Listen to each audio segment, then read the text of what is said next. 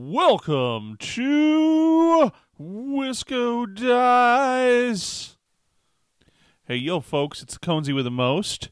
I am back for another episode of the Conesy's Diary. It is November 19th, 2020. 2020, I guess. That was kind of weird. I was on a Discord chat uh, the, just the other day, and the topic of airbrushes came up and it was a beginner t- uh, kind of trying to sort out what to purchase. I think he had some had done his research and had had, really committed to a very specific pro- set of products. Don't know that I agreed f- with him with uh, necessarily the direction of beginner products, but it's certainly a way to go. And, and who am I to really tell someone how to enjoy their hobby? But I thought uh, out of that, a lot of people are looking for airbrush advice. And while I'm going to profess that I am no expert and I don't use my airbrush nearly as much as I probably should, I do have some insight after owning uh, an airbrush and a compressor and the tools uh, for the course of, uh, I don't know, probably six, seven, eight years of my uh, time with miniature hobbying. So, with that, let's talk about airbrushes. As a beginner, it's uh, getting into the miniatures hobby. Airbrushes are uh, something that are almost entirely and always avoided as an initial purchase, and I totally agree with that. When you're investing in an airbrush, a good setup for a beginner is probably going to run you, unless you're finding something uh, lucky on a used side of things, you're probably going to spend somewhere around mm, three to four hundred dollars. That's I'm not kidding when I say that, and there, there's some reasons behind that. So let's talk about my kit and what the products are that I've purchased, and kind of go from there. So at the core of my kit, the Badger Patriot 105 is the actual airbrush. It's a dual action airbrush. What that means is that tr- when you pull down on the trigger, that will allow more air the further back you pull on the trigger the more air that will be able to uh, go through the brush and ultimately mean the more spray, paint spray, that'll come out of the airbrush. But a dual action airbrush is definitely what you want. And so something like the Badger uh, Patriot 105, which you can find uh, MSRP is right around $100 US. You can probably find it online for, I think I bought my last one. I, I own two of them. Uh, and I think I bought my last one for like seventy some dollars, right, right around the seventy dollar price point uh, on sale. So yeah, the airbrush itself wasn't horribly expensive. Of course, an airbrush is only as good as it's actually not good at all unless you have a compressor with a hose and and, and the right connectors to hook it all up. When I bought my original airbrush, I picked up the Badger Aspire Pro TC910 compressor this is pretty much one of Badger, and Badger is a big vendor man- manufacturer in the airbrush world. All, they're also, I believe, a company out of Wisconsin, but I could be wrong there. But the big thing is, is that Badger um, is one of the big names. The other big, big name in, in hobby airbrushes for miniatures that you'll hear is the company, a company called Iwata. I'll talk about them in a bit and and what I think about their airbrushes. The um, Aspire Pro TC910, though, it's it's on the upper end of the uh, of, of what I understand is uh, Badger's compressor line. I didn't realize it at the time. I probably spent a bit more money than what I probably needed as a beginner. The one guidance I would give you uh, when buying your initial compressor is get a compressor that has a tank to it, and that's going to give you uh, just a little more consistency in your airflow coming out of the brush, a little less frustration, uh, at least with that side of things, because there's a lot of other challenges uh, with airbrushing that, um, with paint consistency and thickness and additives and all of these other craziness that will easily frustrate you as a beginner. When I bought my initial kit, I bought basically that compressor a Patriot 105 from Badger, and I also bought uh, the Badger Anthem 155 airbrush. The the big difference on the one the 155 versus the Patriot, the Anthem versus the Patriot, is effectively with the Anthem, it's a bottom fed airbrush. So the the uh, it has like a glass bottle. You put you plug into a little hole in the bottom of it, and you and you're really just able to put more paint in it. And since I was buying, one of the big reasons I was buying an airbrush was to do terrain and a lot of terrain in bulk. That was a big thing for me. I have honestly not used that brush almost at all. I think the only time I've only used it a handful of times since I bought it for any of the terrain projects I was working on. And I think the the biggest use I ever got out of it was when I painted my Realm of Battle board, the, the old Games Workshop Realms of Battle board. The, getting that base coated with the airbrush saved me a lot of time and a lot of fumes if that would have been like spray can.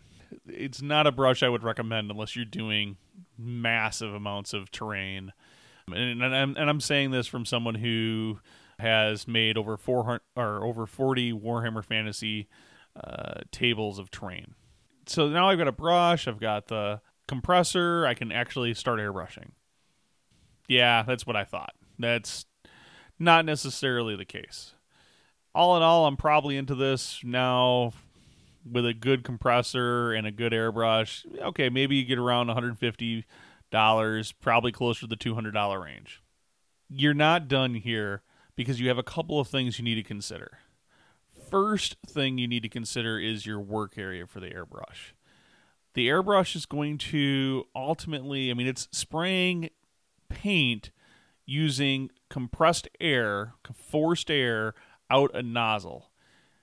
It's going to put paint fumes up into the air it's going to put paint all over. And I know we're dealing with non toxic paints, we're dealing with what should be safe, but do you really want to be breathing in all that paint?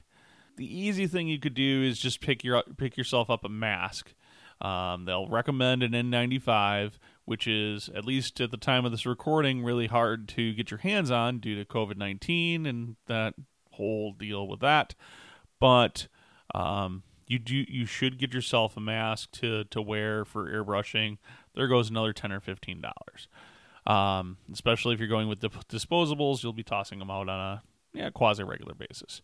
The other thing that you'll want is you really want to think about controlling that that overspray so that you don't end up accidentally painting your furniture, your carpet, your anything else that's that's around the paint stereo. And I'm not telling you that that's like whoa, your painting is that wild. But if you have a controlled space that's well ventilated, that will save you. And one of the things you can do to help give yourself that control is get yourself a spray hood. I actually went with a product uh, from Master Airbrush. It is uh, supposed to be a portable airbrush station, and I'm I'm looking at it, and I'll uh, by the way, all the links for all of these products that I'm talking about will be in the post that's on the that goes with this uh, episode on the Wisco Dice website. So make sure if you are interested in any of these products or looking at tr- uh, purchasing to check them out through that. So the, this particular airbrush, I couldn't find the actual website. I, I it's an Amazon link. Sorry about that.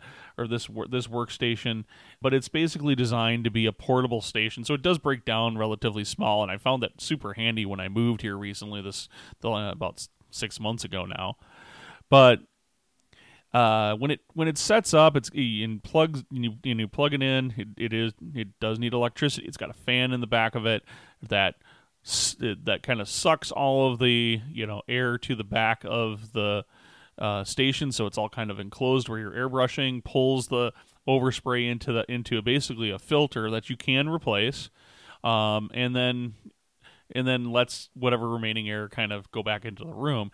That has saved me big time as I uh, wanted to keep my house kind of nice. I've moved from working in a dingy basement to an upstairs. So yeah, if your work area isn't really that relevant or that that worrisome, no big deal. But if you're like me, where I'm working, uh, my my work area is a spare bedroom, and the walls and the paint and everything like that, I have to do worry about that.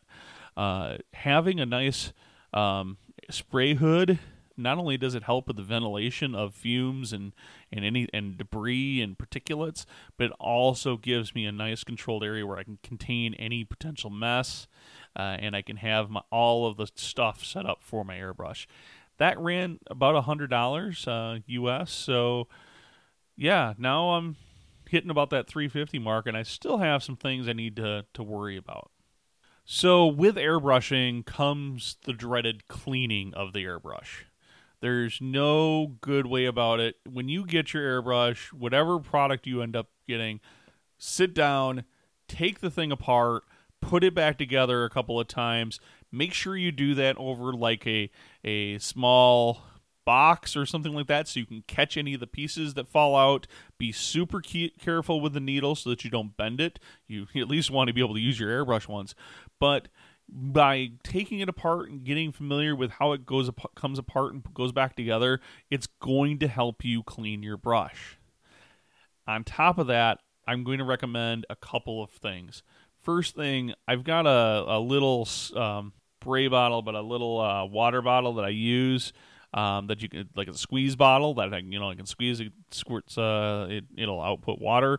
I use that almost you know you're going to need something like that to help clean the airbrush while you're at your workstation as you're changing colors. I also have a spray bottle of Simple Green that I use. I don't know that Simple Green is the best airbrush cleaning product, but when I'm changing colors and I need a quick clean, I'm using a little Simple Green is really helpful. Now, I'll note that you don't want to be breathing in Simple Green. So I have another product to help with that. A cleaning pot, or, which also serves as a nice place for me to set my airbrush when I'm not using it.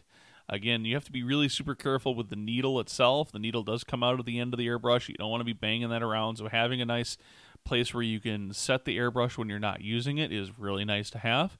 On top of that, it gives me a place to spray when I'm using the when I'm done using the air or when I'm cleaning out like the simple green because it also has a filter on it uh, to keep it filtered. You'll also want uh, just a few uh, like little wire brushes, whatnot that can go up the channel of the uh, airbrush. Actually, the the little pot holder, the cleaning pot, and is a full cleaning kit. So it comes with a number of little wire brushes, which are excellent for cleaning your airbrush. I'd highly recommend you pick up that kit. I think it was about twenty five dollars US. So there's there's a few more bucks. The other cleaning product that I'm going to strongly recommend you get is Hops Number Nine Gun Bore Cleaner. And you're going to go, wait a minute, I'm not I'm not talking about you know my airbrush being a gun. This product, what it does is it it not only is it a cleaning solvent agent, but it's also a lubricant, and you do need to keep your airbrush lubricated. So it's a great way to keep it uh, lubricated. Again, you don't want to be breathing that. So I have my big hood, my my spray hood is running. When I clean, when I put a little bit of that through the brush, and, and actually I use that that hops number nine, I will spray it out into my cleaning pot. That's also then deep inside my big spray hood so that everything uh, most of the particulates are getting double filtered while I'm wearing my mask. So, you know, I'm not hopefully not breathing in anything that's harmful. The final thing that I'll just mention here that you're probably going to want to look at, and I use airbrush medium to mix the paints. So you want any paints you're going to be putting through the brush, and I you can use any pretty much any of the miniature paints that you've purchased, you know, whether it's Reaper or any of the other paints, Games Workshop paints, Citadel paints, or whatever it is. But what you'll want to do is you'll want to mix those paints down with water as well as an airbrush medium. I use a uh, from Golden Mediums. They, they have a product comes in a really large bottle. It's a squeeze bottle. It's really nice. Um, for airbrush medium, that's what I use. You could buy, you know, the Vallejo or whatever specific products you definitely want to you definitely want to make sure your paint is the right consistency even if you're buying airbrush ready paints such as those from Vallejo or Minitaire uh, Minitaire being Badger's paint line paints do lose moisture fluidity during the life cycle of the paint thick paint will gum up your airbrush and keep you from painting so having a medium having some other product really does help you some uh, with the thinning and with the spray consistency so that you can spray relatively thinned paint uh, and still get great coverage. Again, that probably cost me another. I think the bottle I had bought I bought probably cost me 15 or 20 bucks. So now I'm in a whole lot of money. And you can see kind of where I where I got uh, that that roughly three to four hundred dollar price point to get really get into airbrushing and, and doing it at a decent level. I've saved a bit of money and time over the years doing airbrushing, particularly on when I have to do um, large quantities of models with flat surfaces, or I'm working on terrain projects. So it's definitely been a blessing and a, t- a tool that I really like to use. There's definitely effects that I can do with the airbrush that I couldn't do, or or more much more difficult to do with a brush. Hopefully, I haven't completely discouraged you from getting an airbrush. I just uh, want to be able to throw out there all of these things that you want to consider and all of the tools that I have in my toolbox for airbrushing. Now, I'm going to note the I did mention I wanted to talk a little bit about Iwata. I know we're running a little long for a diary entry. Iwata is probably the other leading brand of commercial hobby airbrushes that are being used in this industry. I mean, their airbrushes are used for a lot of things, but particularly for well, with miniatures, Iwata is the other leading brand. They are probably the elite brand of airbrushes. What does that mean? Generally speaking, like their Eclipse HPCS, which is a brush that I will probably be buying at some point in the next year or two. I've been eyeballing it for a couple of years now. It has much greater control of being able to do much finer and smaller points on the on models, which means you have much more control. You have much more ability, or you have a greater ability to do small areas, touch small areas on a model. It does require a lot of airbrush skill to be to get good at doing small models, like think models that are in 28 millimeter, and trying to do like say a knee pad in high detail uh, with the airbrush, or trying to keep yourself from overspraying too much onto a different surface area on a model that you've already started painting with, and maybe that other surface area is a different color without having to tape it off. Those brushes I would recommend if you're looking at doing higher detail and you have some experience. I would start with a if I was getting into airbrushing, as I'm thankful I listened to the advice of people telling me back when I started, I would look at a brush like the Badger Patriot 105 uh, or similar type brush. There's a, there's a few vendors out there that do have similar airbrushes, similar needle size, similar you know functionality, dual action, all that good stuff uh, to the Patriot 105 as your as your entry gateway brush. Get used to it, get accustomed to it, draw some lines with it, practice with it, then commit then make that commitment to buying a more expensive Iwata if you really think that's what you're going to be using your airbrush for. The Eclipse HPCS is for example, I've seen run anywhere from $230 US to $170 US depending on the extras that are added in and or sales that are running at the time. So, it's a much more expensive airbrush, and generally speaking, what I end up hearing a lot of pe- beginners with that brush in particular is that they get frustrated because it clogs more because they're not thinning their paints, they're not doing the, the kind of things, they're not cleaning their brush appropriately, and so you've now gotten a really expensive airbrush that you've abused, and it's not going to work for you the way you want. Okay, so that's going to wrap it for us today on the Conesies Diary. I hope you enjoyed this episode. Please jump on any of our social media or email or whatever case might be uh, to let us know what you think about uh, airbrushing. If there's any tips or tricks that you'd like to share, we'd love to hear them. You know, this is a hobby where we're all learning and trying to grow. So you know, I'm happy to take your advice. Or if you're a beginner and found this useful, let us know. You know, we're happy to continue that and continue that conversation. Until next time, peace out.